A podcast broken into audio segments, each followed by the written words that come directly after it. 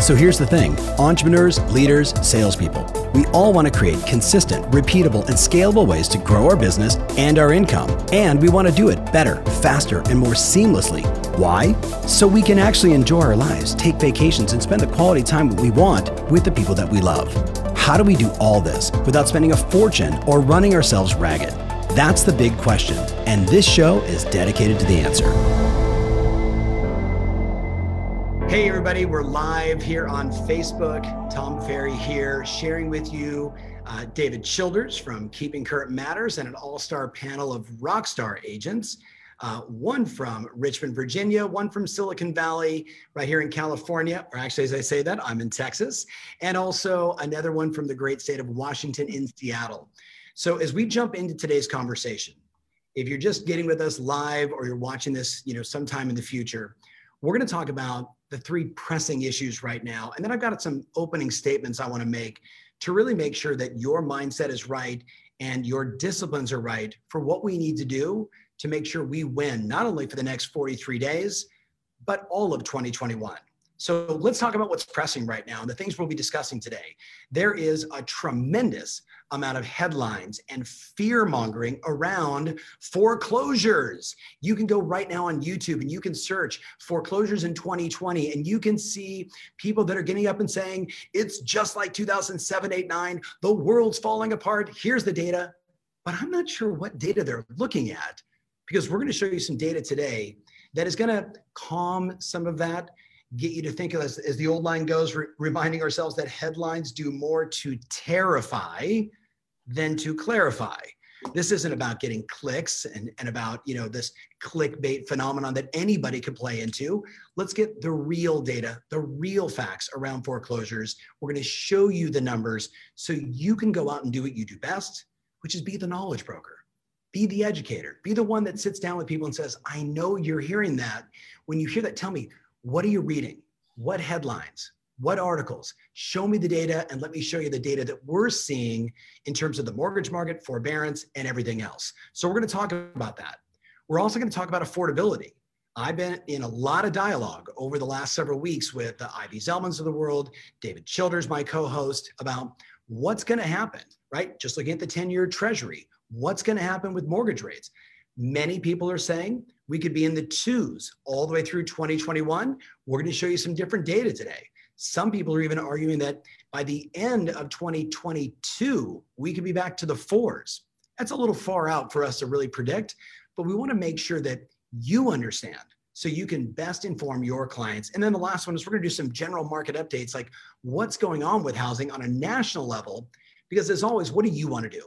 You don't want to just say, hey, here's what's going on in Newport Beach, California, or here's what's happening in Plano, Texas. You want to say, here's what's happening in Plano, and here's what's happening across the country.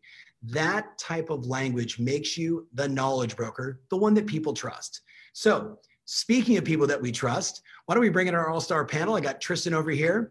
So, Tristan, go ahead and get us uh, all on the show. So, David Childers, our co host, the king of keeping current matters. Good morning, David. How are you?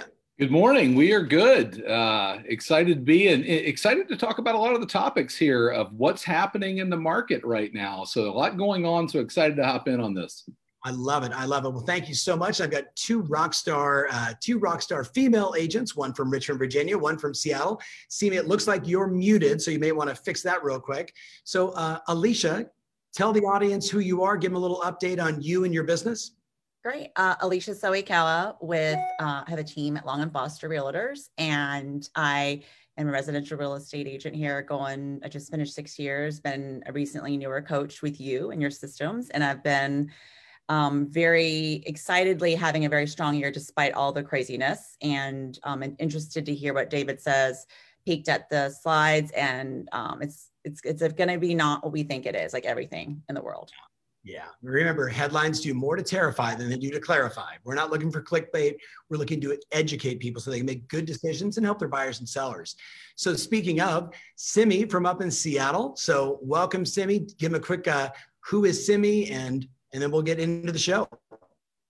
Hi, everyone. I am Simi, and I'm from the greater Seattle area, one of the highest peaking markets of the US. So, it's an exciting time to be in real estate At the same time, there's so much of nervousness that you have to become an educator and educate your clients. It's a great opportunity to be of service to our clients at this point. It's a great year in spite of all that's happening. I agree. I agree. And, and I've got my longtime friend, longtime client. We go way, way back. He shared the stage with me many times. Uh, Andy C. from Silicon Valley, one of the top agents on the planet. So, Andy, welcome to the show. Hey everyone, it's Andy C. How you guys doing? I'm out in Silicon Valley, Saratoga. I've uh, been doing real estate 18 years. I'm at Intero Real Estate. I've got a group called the T Group, uh, great team, and, and Tom's right. He's been my coach since day one. 18 years. It's been great. Yeah, and just for context, my friends, Andy sold 41 homes in September, which is not a bad. It's not a bad career for some people, but that was a nice, good month for you. And then October looks like it was about the same. So congrats. Thanks. So before we jump in, I want to make a statement. And I know for everybody out there watching on Facebook, by the way, as you're watching this and you're with us live, uh, if you need a friend or two that maybe needs to get their head right about the market, tag a couple of your buddies and say, you might want to check this out, right? Maybe tag your entire office because, especially, and I'm going to make a statement, David, before we jump into the slides. Here in the US, there's a lot of talk right now about states shutting down again. Yeah. And you know, what does that mean? And how is that going to impact housing? And I want to give you guys a little insight before I turn it over to David in the slides that as we watched COVID unfold in the very beginning in the US, right? We were on the front line in early March saying to our clients, hey, listen, we don't know what's going to happen, but we know that your house always matters. And things may change as we as we look at our home. Do I need that office? Do I need a better backyard? Do I need, uh, you know, more space in my home? Is it time for me because of remote working to start making moves? We knew these things were coming. So what did we say to all of our clients? And I want to just give you all the reminder: safety first safety first and foremost, always and forever for you, for your family, for your customers, for the people that are near and dear to you. We always need to keep that in our mind no matter what. But under safety, it's also being rational.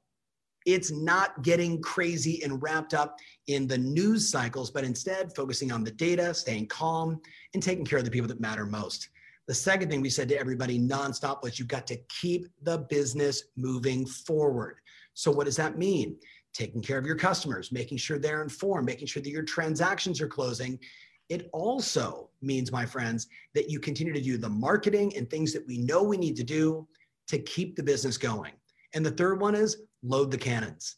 And load the cannons was a metaphor, an example of, hey, what we need to be thinking about as we sit here right now with 43 days left between now and the end of the year. If you're not today setting an aggressive listings taken goal for 2021, you're making a big mistake.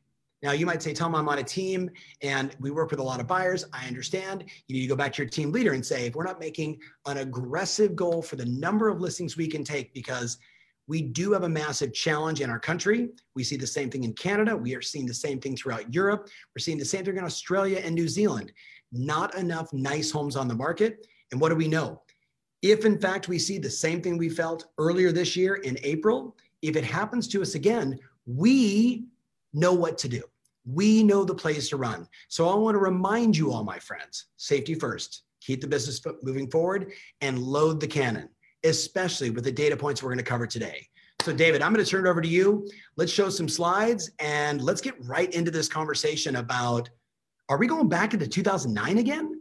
Right, right. I think that's the, you know, it's interesting, Tom, is we get this question of foreclosure crisis and things on YouTube, different people talking about it, you know, agents asking questions. I have, you know, brokers calling me saying, I've got agents in my office saying, when are all the REO properties going to show up? You know, we're, we're waiting on that. And, you know, this is a big question right now. So I want to, I want to, I want, to walk through some data and I want to I want to do this in this way and let me position it this way and I'll use an example Alicia and I are both here in Richmond Virginia okay and it, it, we, we go through this and let's say that uh, you know, uh, through economic uncertainty, through downturn, and I lose my job in and we lose our home, we have to, you know, it's foreclosed on and we go through a tough deal.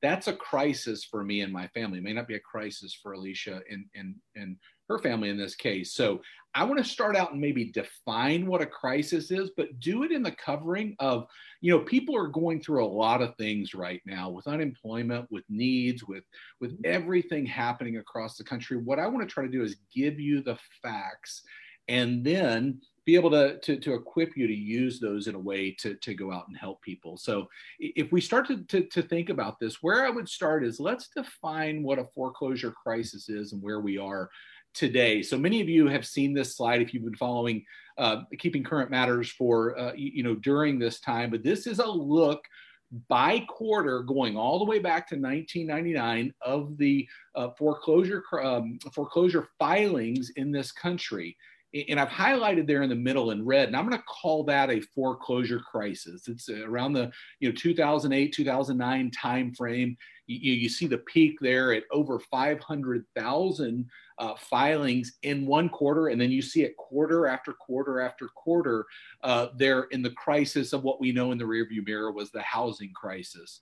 Now, if you start to look to the right there, the if you go all the way back to 1999, the average number of filings in this country is 206,000 foreclosure filings per quarter historically for the last 20 years. Okay, so keep that number in the back of your head 206,000 uh, foreclosure filings on average per quarter going all the way back to 1999. Where do we stand today? Most recent data in second quarter 23,900 foreclosure filings uh, in this country, largely due the drop off to the foreclosure moratorium in place uh, in this country right now. So, are foreclosures going to increase? Yes, they are. When this moratorium is lifted, and the headline you can expect to see is foreclosures are going to double, foreclosures are going to triple, foreclosures are going to go up however many number of times well, the reality is where we stand uh, off of current numbers, that number could uh, go up eight and a half times before it even hit the average number for the last 20 years. Now, I'm not I'm not saying that. I'm not suggesting that's what's going to happen, but I just give you a little context as we start this conversation of where we are, where we've been, and what you can expect to be talked about in the media. Tom talked about headlines do more to terrify than they do to clarify. So expect to see that ramp up as the foreclosure moratorium is lifted. Now, that gives you perspective on what a crisis is. And again, I'm going to go back to say if somebody's foreclosure that's a crisis for their family. Let's recognize that and let's be sensitive to it. But when we started this, this came out of the concerns of forbearance and it's just not playing out the way the prognosticators might have said on the front end was you know hey initial forecast was as many as 30% of mortgages would go into forbearance. And the reality is we peaked at about 8.6% we're currently at 5.67% and if you even remember that talk at the time it was all of these mortgages are going to go into forbearance and every one of them is going to turn into a foreclosure now, I, am not going into all of that information today. We talked about it last time, but we know a small fraction of these are candidates for foreclosure. It's not a large portion of, of those that go into forbearance. We know a lot of people continue to make their payment. A lot of people, uh, you know, are in some sort of workout with their um, their bank, and so that just not playing out the way that that people thought on the front end. Uh, very similar to, to way the, the way people are looking at 2021 right now. Now, if we look if, at active I got to jump in. I got to jump in really quick. So, yeah. Andy is, you know, Andy and myself are the two that have been around the business, you know, as you are for a long time. So, Andy, when you see these numbers, and I, I was just doing some quick formulation. So, let's say we've got 138 million homes in the US. Mm-hmm. You know that 42.1% of them have no mortgage. Right. Leaving us with, let's just call it at, at David's number, right? That 5.67 that looks like about three and a half million people. Yeah. That seems like a really, that's a big number. So Andy, what, what's going through your mind? And then ladies, I'm going to come to you also. Well, I, I, mean, I think we're all in our own little bubbles in real estate, right? And obviously, I'm in the Silicon Valley, and half the time we honestly feel guilty because when COVID comes into play, what happens? Everybody's staying in shelter. What do they do? They search for their friends on Facebook, they search the internet on Google, they watch movies on Netflix, right?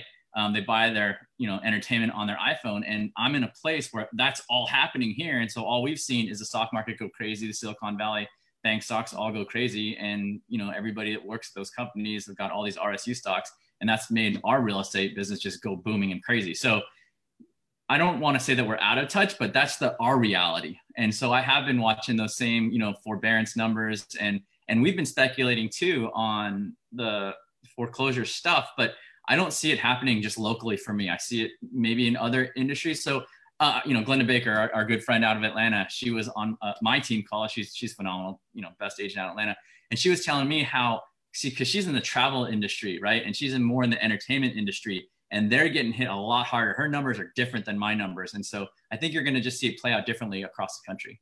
Yep. Alicia, what about in in Richmond, Virginia? What are you what are you seeing when you see all these numbers? What do you think?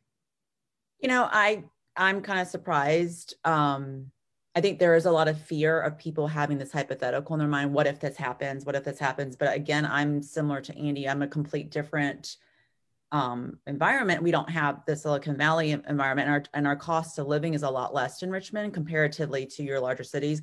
What I am seeing is a lot of people moving to Richmond um, the cost of living and the traffic's not bad and it's easy. And because the um, affordability is so great here versus like Northern Virginia and DC and people working from home now, and it kind of is looking like a lot of people are not going to go back. It is now opening people's eyes to like, hey, maybe I can live in Richmond.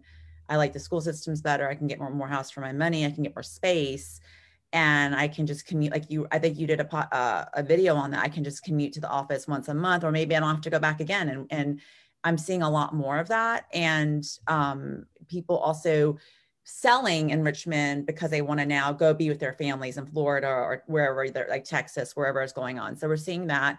Um, we are based. Um, I'm a, I, I'm based in the suburbs of Richmond. I'm not really seeing. I would have thought we would have seen a lot more of a migration from the city out which was surprising that it's not as much as I thought it would be. Definitely it is there, but I think people are kind of kind of weathering what's going on and people are sticking to that. But again, for us in our community here, we haven't been as hard hit as some of the larger cities like New York City and things like that. And I'm sure David lives in the area, so I'm sure he can. It almost as if like nothing is going on. I mean, you just see people wearing masks, but we're all just doing our thing. So that's. So, David, I want to I want to come back to you, and then Simi, I'm going to hit you in a minute with a question. David, sure. you look at the next two slides. I think we should let's show the next two slides, especially okay. that quote. And I think I think it goes without saying we need to go a little deeper on the research. And just like back in 2007, 8, 9, when we have the map of the US and we saw where the foreclosures were. And for my friends, I'm doing this from memory, it was kind of up and down the Mississippi, if I remembered right? That was the largest percentage of foreclosures. I'd like to get some updated data. I think that'd be very helpful for all of our viewers. Yeah, for sure. So let's let's go and let's look at these slides real quick and let's talk about that. And Andy made a great point. What what is making up the predominance of the economy?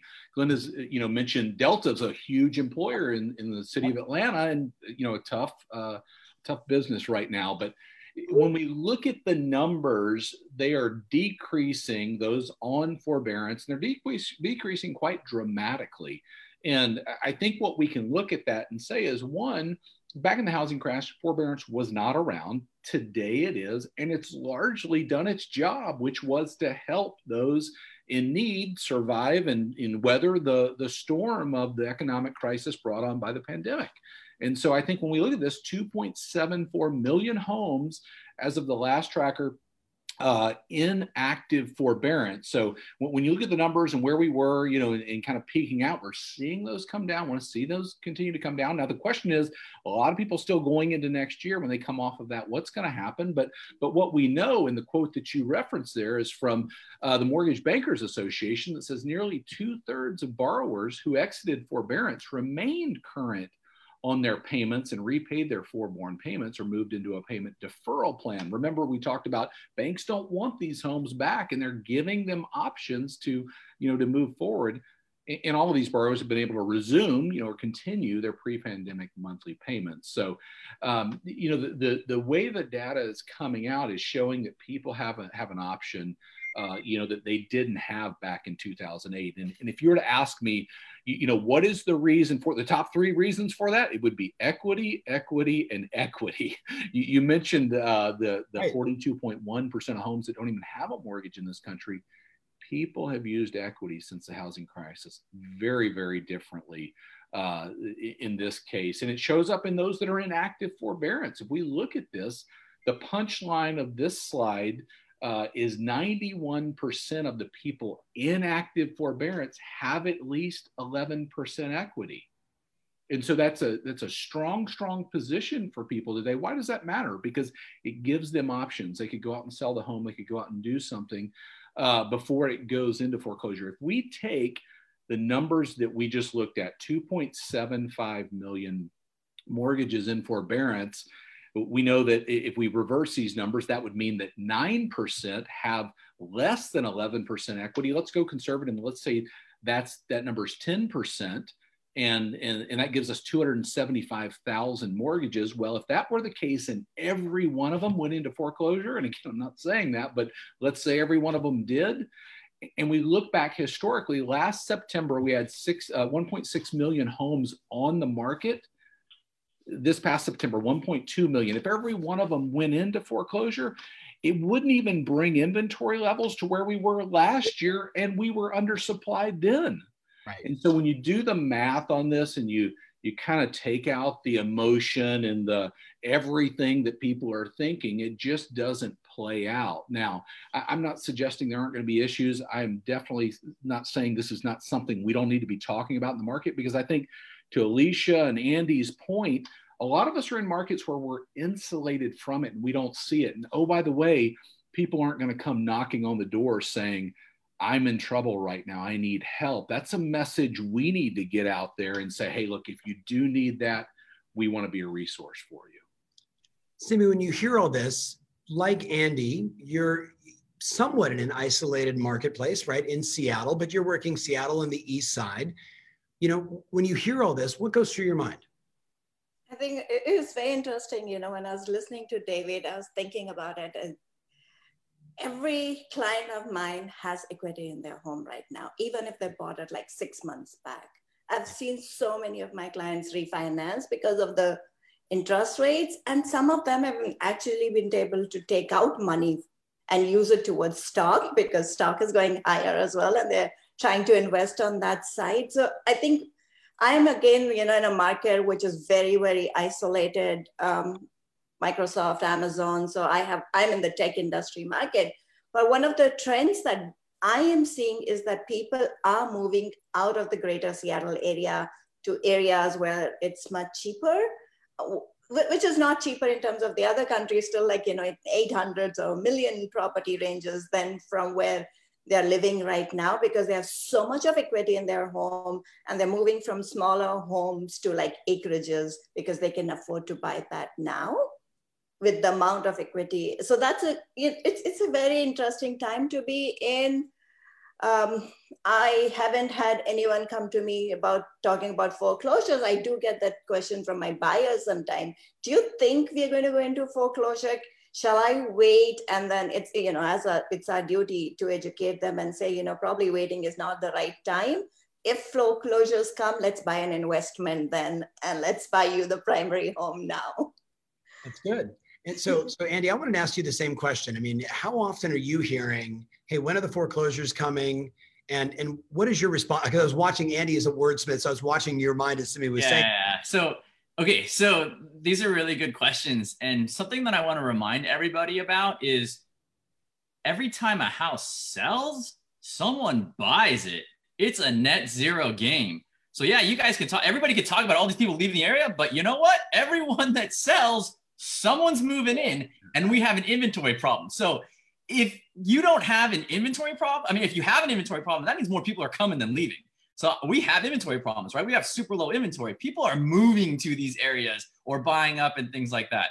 Um, one of the things that I think I, I talked to Gino Blefari a lot, and you know, head of home services, and he was telling me how some of their projections are incorporating the way COVID has changed the demographics of buyers and sellers. You know, traditionally, baby boom generation, right? Largest increment of our population they're not selling the way they would normally be selling. They're not moving to retirement communities. they're not going to senior care, right? They're either staying in their house or worse, they're going down and buying a first time homeowner buying like house. So now they're competing with first time home buyers and they're not selling their other inventory. So that's created, you know, a, a choke on inventory. Um, so that, that's just something that I, I, you know, I think is very, people have to understand that, right? So uh, if you're having inventory problem, people aren't leaving. The question that I want to know, and maybe David can answer this, is basically we saw everything go bonkers once the government passes a $3 trillion stimulus package right? The way i explain it is lots of money went to lots of rich people. There was nowhere to invest it not oil not gold. So they threw it in the stock market. That goes up. We see everything go bonkers and that's where people are getting all this money. At what point does the other shoe drop? Because you know government pelosi they're talking about another $2 trillion stimulus package. Does, does it even matter does inflation even matter i'm just curious like how does that how does that affect us well, I think the there's a couple things there. So if you would have asked me a couple weeks ago, are we going to see another stimulus package, regardless of who's elected? I would have probably said yes. You fast forward to today, and I go, I don't know. I, so I think there are questions around that um, you know, the the the enemy, and we're going to talk about this in just a minute, mortgage rates, but that is the big question of inflation and what are we going to see going forward. And, and I certainly don't have a crystal ball to be able to, you, you, know, forecast that, but I can tell you there are a lot of people, and and we're starting to see an inflection point in the market that I'll talk about in just a second that I think is worth taking a look at uh, relative to what's you know what's on the horizon.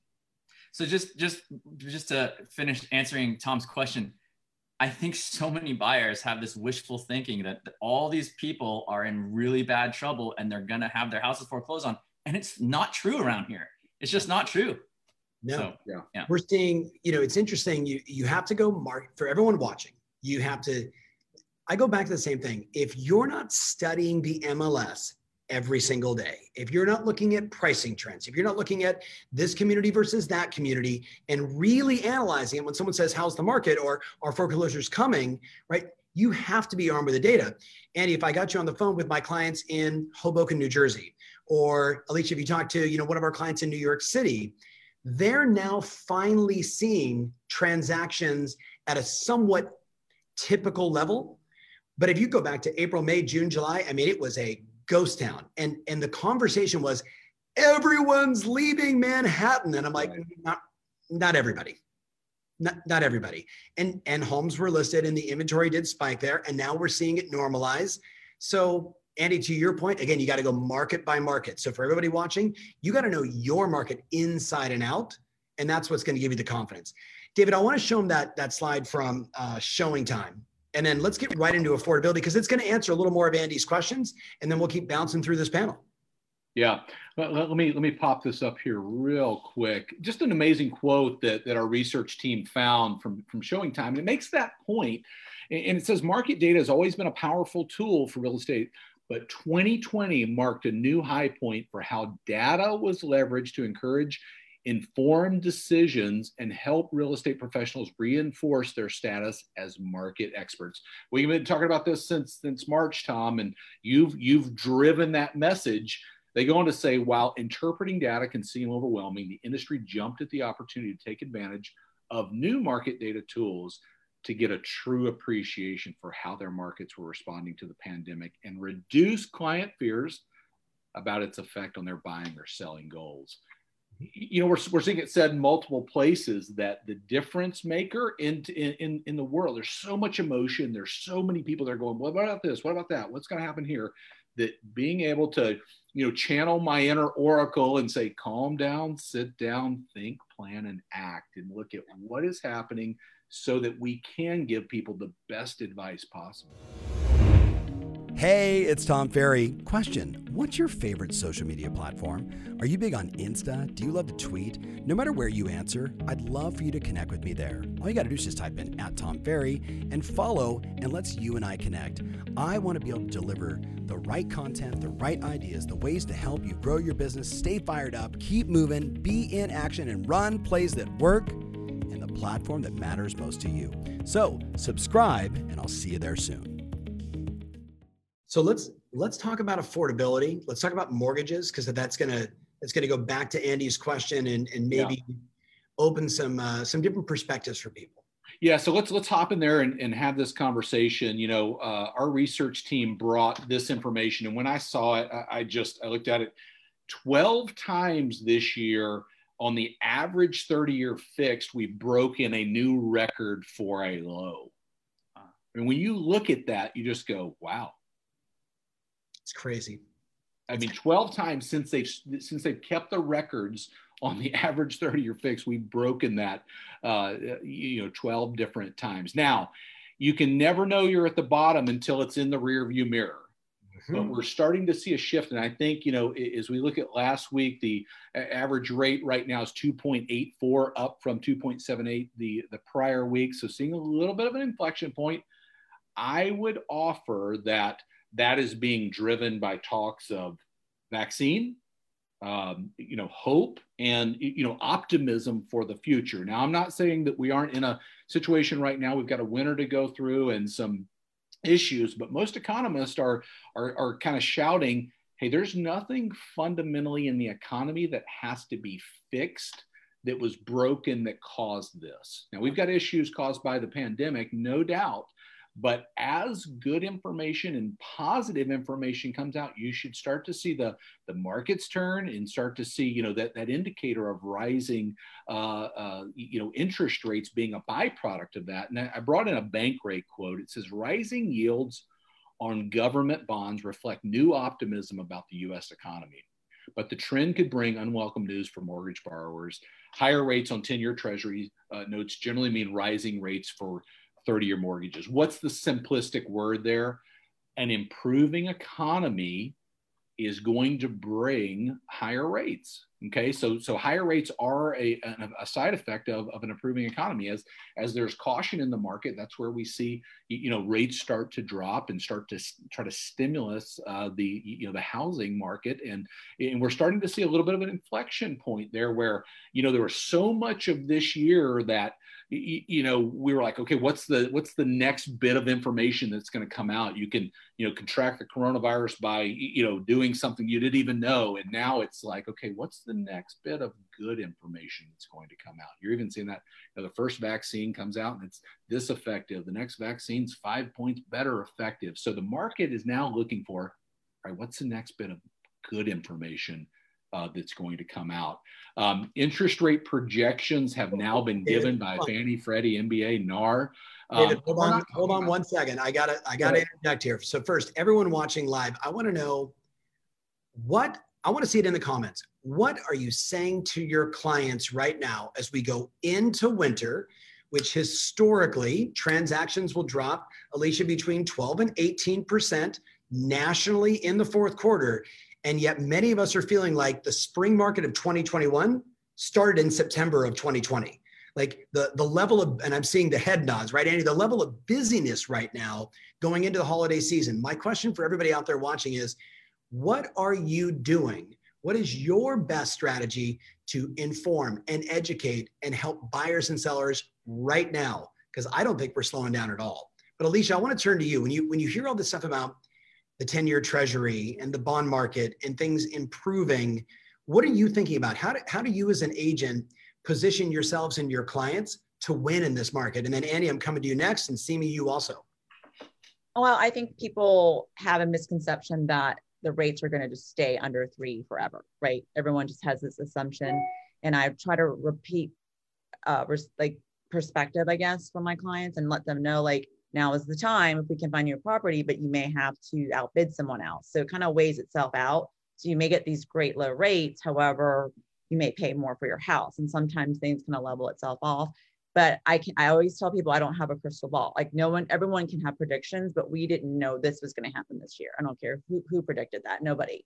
So I always tell everybody use whatever's going on now. Do you need to be in a house? Do you is it not working for you? Do you need to make a move? So we make the best decision now for what you and your family need now and what can I help you with now. And don't worry about 10 months from now, a year from now, because no one can control all that stuff. All we have is right now to make the best decision for your family. That's just basically what I tell my clients. Love it. Andy, I want to go a different direction. Same question. You hear all this information. Now you're talking to a seller who's like, yeah, but you know, we're thinking about maybe holding off and maybe doing something in January or February. What's your advice? What's your strategy? So what I tell everybody is you really need to know your market. So there's a question on here on this Facebook. Someone's asking, can you speak about the correlation of unemployment and shadow inventory uh, uh, and that may be ready to list? So I remember back in 09, 2010, Yep. Everyone kept talking about shadow inventory, shadow inventory. This shadow inventory is going to hit the market and it's going to explode the supply and our markets are going to tank. And it never happened. Like not where I work. I never saw this shadow inventory, right? So, but the question is, you need to know what your market correlates to. So I can tell you. So, like my son and his friends, they they always like drop notepads for me when they were in high school. And, and last summer, they all came back. They're all like juniors in college now. And, and I was like, what do you guys do for majors? They're like econ, statistics. I was like, let's do some real work. So we dug deep into our MLS, all the data, and we ran correlation analysis against S&P 500, interest rates, Google stock, Apple stock, and we found that we're 90% correlated with Apple stock in my marketplaces, Saratoga, Cupertino, you know, that kind of stuff, Santa Clara.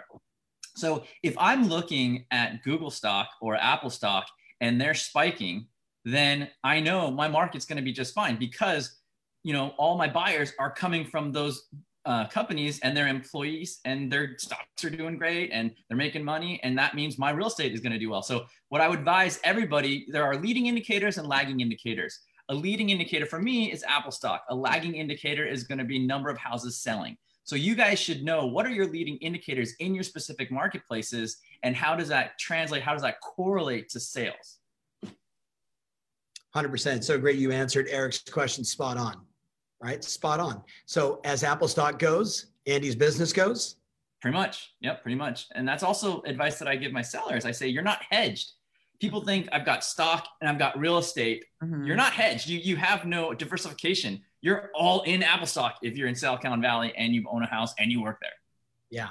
Simi, do you see the same thing? I mean, you got you know Amazon and Microsoft and all these huge companies up in your marketplace. What say you? absolutely it's the same, right? We have people, the stock is going up and they have more money for down payment. So the price range that they can buy in is increasing. At the same times with the sellers, I, you know, it, I do get the question that historically, doesn't the real estate market slow down at this time? And and think, and you know, and I tell them, look at the data. The data is not pointing to that. We are in the lowest inventory right now. So if you put your home on the market, there are buyers that are just going to jump on it. Mm-hmm. And so it's it's the same, right? I, you know, as long as I've been in the real estate, this year is one of the phenomenal years that we did have that, you know, when I was looking at David's curve, we it shows three months of slowness. We probably had 15 days of slowness in Seattle market and then it's just been going up and, and up and there's so low inventory that any seller who's willing to bring up and that's i think my job is to educate the sellers. It's right time to sell with the rate of interest so low and maybe i'm just going to use that slide where it shows that they're going to increase to educate my buyers and sellers more. Yeah andy from a marketing standpoint you know we've got a lot of agents out here watching and a lot of people will be watching this over the next few days. I mean, you're you are dominating in your marketplace. And there's a lot of good agents in Silicon Valley, but you know, you are clearly the record shows the Wall Street Journal top 1000. You're way up there. What's your best advice right now for marketing to attract more listings, getting the word out to get more listings? What are your thoughts? Well, look, the thing about marketing is it's not going to give you everything you want tomorrow. I mean, the reality is I'm successful because I've been doing it honestly, you and I had a conversation in 2010 when I was about to get out of the business. And instead of doing that, I doubled down, put all my money in farming the Golden Triangle in Saratoga. And from that two, 3,000 home farm, now I market like 50, 100,000 homes. Okay. So you're not going to get it overnight. I think the marketing that you do, if you're looking for a short term, uh, you know, gain or a short term response, it has to be poignant. It has to make sense. The one that we've always gone to is the help you know campaign where we're saying hey we've got a buyer specific it's real people it's tangible and that kind of stuff.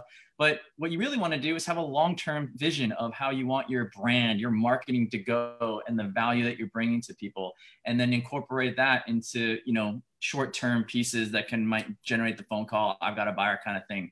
Um, but you know i think all this data is really important but i think you also want to give the data and then tell people what's the talking point how can that you know help me what's the you know tangible thing and what's the action i need to take so i think I think you know people are scared, and but look at the slides that David just put up. I mean, forbearances that's way less than I thought, right? And we're way below the foreclosure average. I mean, that's that's incredible. I didn't know that, and so now I'm be able to go out with confidence and tell people it's a much stronger market than I thought. And even though I thought it was, you know, based on my correlation to these stocks, even nationally, look look how low that forbearance and foreclosure is. It's amazing. And if you look at the data and you take it all the way down the line, right? If two thirds of them continue to make their payments, even though they filed for foreclosure, you're only talking about four months of the average of 206,000. I mean, yeah. it's a really small percentage, but. I want to come to you as a coach and as an agent.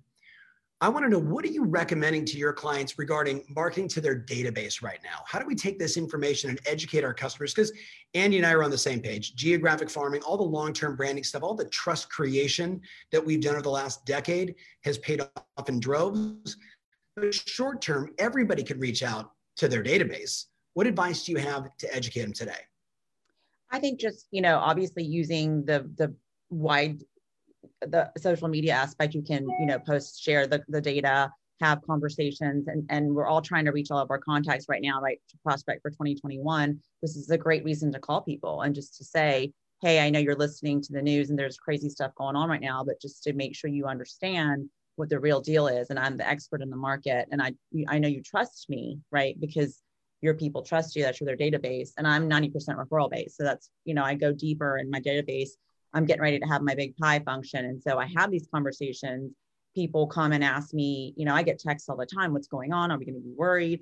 And I tell people no. I mean, I don't, and honestly, I was just having a thought. And I think why also in the Silicon Valley and Seattle area too, if you're, if we're all shut down and no one's really driving their cars, you're not spending money on gas, you're not really getting your new car, you're not going on the vacation you wanted to go on, you're not, you're at your freaking house so I know contractors are busy. You can't get a contractor in there. Everybody's putting money into their houses. Everyone's upgrading everything. Everyone's doing that addition. If they don't want to move, they're getting more value into their homes. They're refining because the rates are so low. So they're getting, you know, they're not paying as much towards interest. I'm seeing so much more money being put towards the house and investment in the house. And people are willing to pay more money to have more space, acreage, whatever. So I think what's happening is the budget that we had to do all this other extra stuff is now going towards your home because you have to stay home.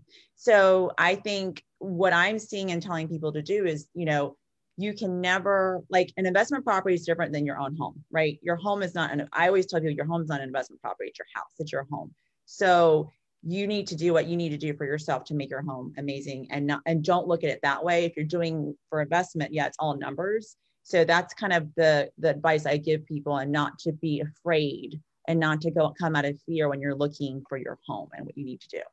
And i don't know if you guys are seeing that too. I can't get contractors to come here. It's ridiculous. So yeah everyone's booked up. So i think you're, you're we're going to see more and more people investing in their homes in general 2020, no doubt, has been it's like the tale of two. We've got tragedy and triumph, right? Depending upon yeah. where you look and, and, and what part of the country you're in and what part of the world you're in. Yeah. David, we're talking a little bit about mortgage rates, and I know it kind of leads nicely into the next two slides. I think there's some urgency for everyone out there watching right now. Sure. I think there's some urgency.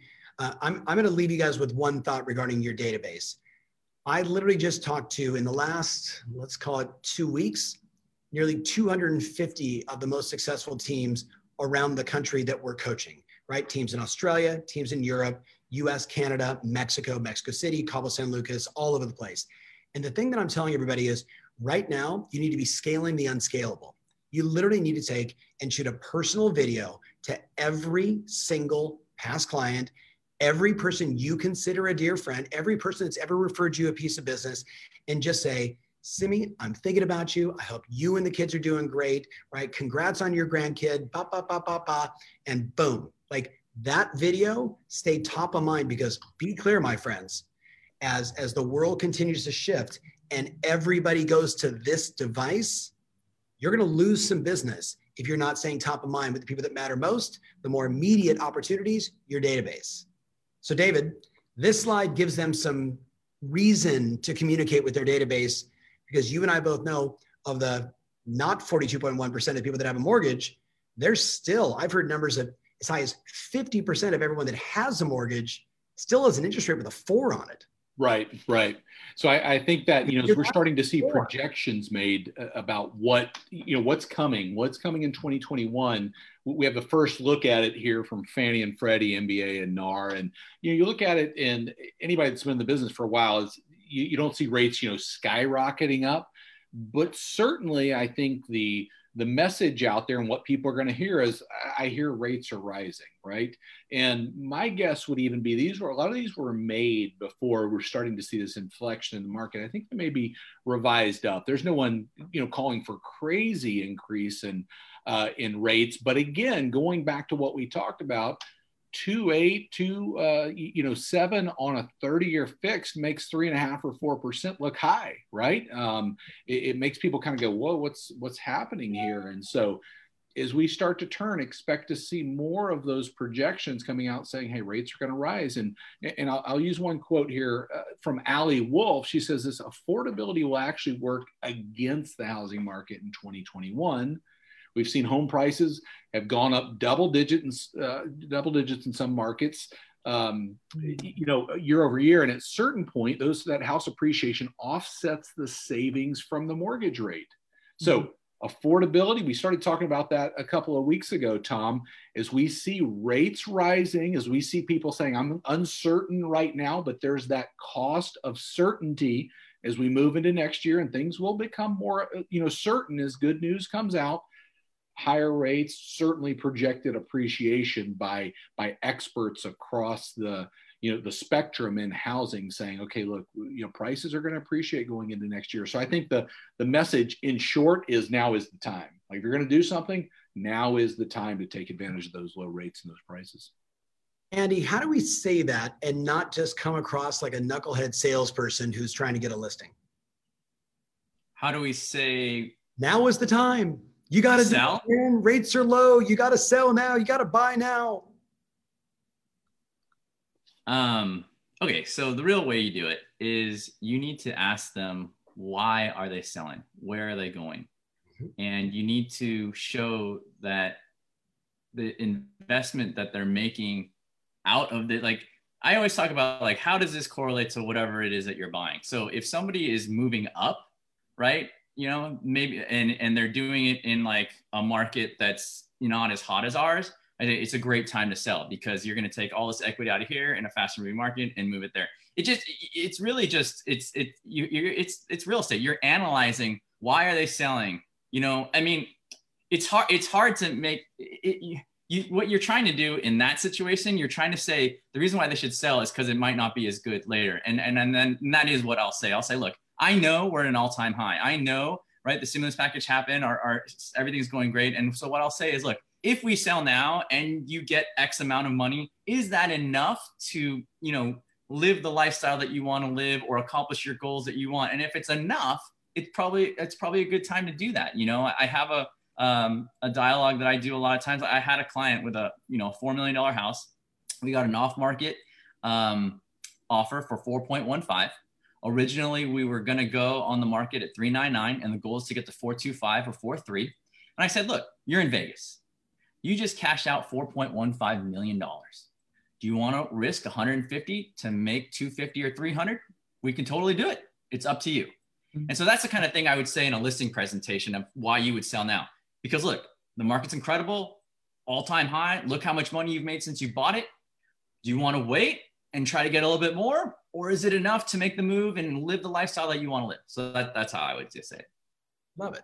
Simi, same question. What are you saying to the person, you know, because we, we're always in this position of like, you know, I don't want to come across as some just salesperson. Mm-hmm. I'm here to be an educator. And yet it feels like we need to be like standing on the rooftops going, if you've had any thoughts of selling, now is the time. How do we do it? I think I, I would pretty much follow what Andy said, you know, that it is a right time to sell. There is so much of equity in your home. You are going to be making a lot of money. And is that enough for you? And you have more buyers in the market. So every home right now sells. If the market doesn't change, even if the prices don't go down and it does stabilize a little bit, uh, you might not have 10 buyers for your home. You might just get two or one to buy a home. And so right now, let the market drive the price for you. And it's a great time for that market to drive. And, you know, I educate them on what are the pros and what are the cons of that. And can they buy something in what they are looking for? Are, are they looking to get money out of their home? If they're just getting looking to get money out of their home, it's a great time to do that. And again, I think every seller is different, and every we, we as our duty is to educate them and make sure that we are working for them and educating them and serving them in best of our capacity. Yeah. Once again, my friends that are watching, I, I cannot emphasize enough the importance of one-on-one, hand-to-hand combat, whether it's a text, a video, a personal email, a phone call to every single person in your database. And, and without coming across too salesy, the question is, are you living in your ideal home now? Like with everything going on, are you living in your ideal home with your work life, school life, home life, live life, holiday life? Are you? Because, you know, as Andy said, we're seeing people moving in and out, but one comes on the market, there seems to be more buyers. There seems to be way more buyers, which David, you could speak to than there is inventory. So David, let's talk a little bit about the snapshot year over year, you know, some market updates as we get near uh, landing this show. Yeah, let me give you a couple of quick market updates. Again, just you know, we always want to bring the news and say, okay, this is what's happening nationally. I think you're going to find in different markets, you're going to say that's maybe true in mine. It's not true uh, in another part of the country. So uh, let me give this real quick. Uh, housing market recovery index. We talked about this. Uh, you know, month in, month in, uh, out is we've gone through the pandemic. It's been uh, created by NARD. Demand, supply, price, time on market. We're still above where we started uh, you, you, know, the downturn back in uh, February, March timeframe, but seeing a little bit of a, a cool off nationally. My, my, my thought is there that's probably reflective of some people that say, hey, look, there's a lot of a lot going on with the election, a lot on the front end of uh, of November that has caused some pause uh, in some cases. Same thing a little bit in you know traffic relative to uh, to ShowingTime. This is the weekly look. You know you, you can see there um, what we've been looking at the whole time, the dip down in March and April, and then we've been above, we stay above uh, showings year over year since then. You know, Tom, it goes back to that point on on the other side of this lockdown, on the other side of, of what's happening. There's going to be so many people that are coming out uh, and uh, and looking at homes, and that has continued true uh, throughout the year. You know, the the the look at at the biggest challenge. You know, last uh, time we talked, we had to look at September, but we, have got the October national numbers 2.5 months on average uh, of inventory across the country. In a lot of markets, it's even less than that. But this gives you that year look to say, okay, just to put in visual perspective where we sit relative to. Uh, to inventory across the country and a severe need for inventory uh, you know, in, in many, many markets, you know, uh, Andy mentioned, you know, hey, when when a, when a home goes on the market, it gets purchased in a market. The reality is, is when a home goes on the market, it gets purchased, and a couple other people on average don't get it. You know, there there there are so many people that are looking uh, for homes right now that just haven't been able to win a deal. Um, you know, the dashboard of what's happening, we've settled into a market that is above last year. While we see some of these these uh, the, these inflection points that maybe come down a little bit. Showings up, applications still up, pending deals, uh, sales still up, and the challenge uh, remains, and it's probably uh, you know the biggest issue we face is inventory. The the the biggest change since we last talked is uh, is new home inventory is not down uh, as far as it uh, you know has been over the last couple of months. And many people are saying, hey, with builder optimism higher than it's ever been, that you know builders are out there working hard to bring this inventory back to market. So uh, very interesting as we as we start to tail out this year. Uh, you know, having gone through the pandemic, having you know everything that we know has happened, uh, and uh, and a very a very nice market. Many many asking, and I think you know as we talk, and one of the things we're going to start talking about is can we sustain this momentum? That's going to be the question that's popping up. You uh, you know many of you maybe saw Lawrence Yun say, I feel like homes are appreciating a little bit too fast. So questions are starting to bubble up that that you know Tom and I will be talking about on on further episodes. So, so David, we covered a lot of ground here, and you know, amazing panel with terrific insights. I want to end with with one question, and it's not something I've done yet on one of these shows. So, so for the three of you, heads up, and then David, you and I'll wrap it. Is what is the most important advice you have for your fellow real estate agents as they go into, you know, November, December, and then January and in through 2021? Andy, they all want to sell more houses. What that could be going from four sales to five sales or 100 sales to 200 sales. Everybody that's in our community wants to do better. What's the most important advice you would offer someone to have the kind of success they want? It's super, super easy. It goes back to the very first piece of advice you gave me 18 years ago.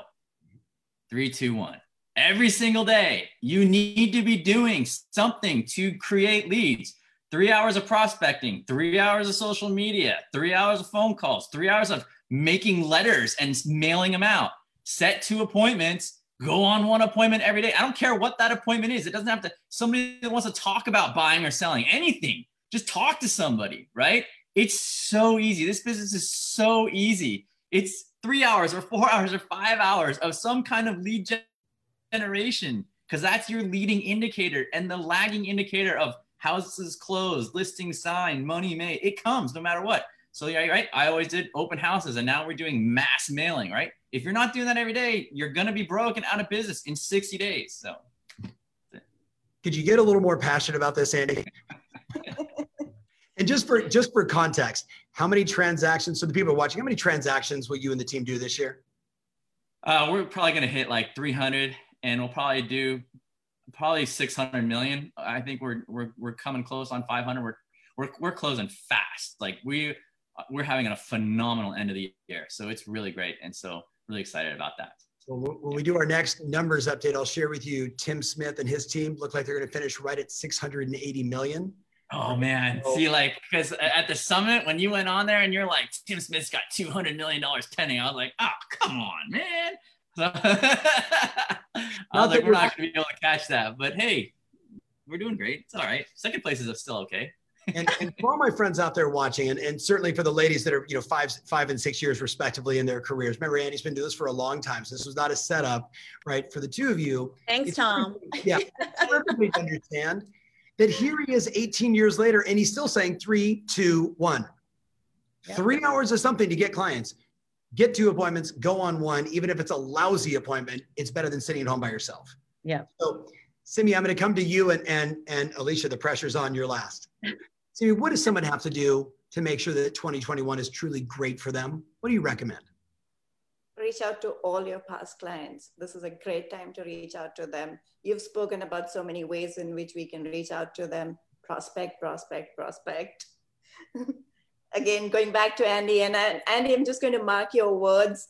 18 years, I'm only five years into the business. So I want to see what my 18th year would look like. But yes, reach out to your clients, reach out as an educator to your community, be a resource for your community. If they have any questions on real estate, they should think of you. That's your goal. Be the community real estate agent or professional, as I, I like to call it. All right. Well, you got the pressure as as client and coach for us. Yeah. so, nice. What is and, so you do what Andy says, and you do it. Do what Andy says. Do what Simi says, and I'll top that off with. Um, I think this came from your summit. Is what looking at your business. How can you make the buying and selling experience better? Right. So looking at your business now. And what are you doing? Looking at each of your deals, what could you have done better to make that experience better? And also to celebrate those people and the experience because you're not going to be anywhere without your clients. And so I think keeping them in their best interests at heart and being authentic to yourself and what you want your business to be, not, you know, I'm not going to be like Andy because that's not the business model I want. I, I just don't do the mail. Everyone has a different model and it's okay. And I coach my clients as what is great for you may not be great for someone else. So for agents out there listening, you know don't get overwhelmed. I think when you see someone do that kind of business you're like oh my god i'm not doing that so i must not even if i'm doing it 18 20 years. But everybody has in their mind that's what's so great about what we do. We're the ceo of our own business. So you decide as an agent for yourself in 2021 what do you want? What do you see for your family? So if that means i only work 50% of the time because i get to spend 50% with more of my family at home then that's great for you. But I think we all need to make and carve out what's important to us, apply what Andy says, apply what Simi says. But at the end of the day, if we're all here to serve people and do right for people, try to make that experience better. That's what I, that's what I say. Simi, I love that. David, closing thoughts, even though we'll be back back together in two weeks. Yeah. You know, the, there's there's two things on my mind right now. The first is um, to you, Tom, and it's Thanksgiving next week, and the gratitude in my heart, and I think I reflect the, the people that are on this call and that are on Facebook for being a leader through the pandemic and and and leading us to say hey on the other side of this we're going to get through there are a lot of people that said i don't know if we're going to get through mm-hmm. and you did that and i'm extremely grateful at keeping current matters we are extremely grateful for you championing the message that we need to know our numbers we need to know what's happening we need to know what's going on nationally and locally mm-hmm. so so from from us know that about you um, and, and extremely grateful for it and i'll say what i always say here don't let this information die with you today. We're all going to see people, whether virtually or whatever, and you know, in the coming week. Um, be the educator. Be the one that out there is the voice of reason in a time where a lot of people have questions. A lot of people go, "I don't know if I should do something. I don't know if if, if we should make this move." And you know, Andy said it great. Hey, hey what are you trying to do? Let us help you make a confident decision. Uh, is exactly what uh, what all this is designed to do. Yeah, love it. And thank you for those kind words. And, you know, a lot of, lot of love for KCM and for all my clients and, and coach that are here today. So as we wrap up, my friends, I know next week in the U.S. is Thanksgiving. So from all of us at Ferry International, 350 strong, we want to just say we wish you and yours a wonderful holiday. And my closing piece of advice is, I would say to myself, I've got 43 days. So I'm going to say, hey, you know what? Christmas and Hanukkah, I'm gonna have this much time off. Thanksgiving, I'm gonna have this much time off. And the balance of the time, I would strongly recommend you think about how you're gonna reach more people, your database, all old leads. And remember, my friends, remember, the hour you spend today shows up 90 days from now. So if you mentally check out during the holidays because you're tired or it was a really, you know, long year, stop being a candy ass because what you're doing is you're saying, I'm okay having February be really bad because I chose not to do those things today. It's a cause and effect world, my friends, right? Don't don't shoot the messenger. It is what it is. So, hey, do the thing, have the power. That would be my closing statement. We'll see you guys next week and on other shows. To my all star panel, God bless you guys. Thank you so much for carving out time out of your incredibly busy schedules. And David, as always, love to you and the fam, and the whole team at KCM. We'll see you guys soon. Get out there and get to work. Talk to you soon. If you want more information about this episode, including my show notes, mentions, links, and everything else, make sure you visit tomferry.com slash podcast. That's tomferry.com slash podcast. Thanks again and talk to you soon.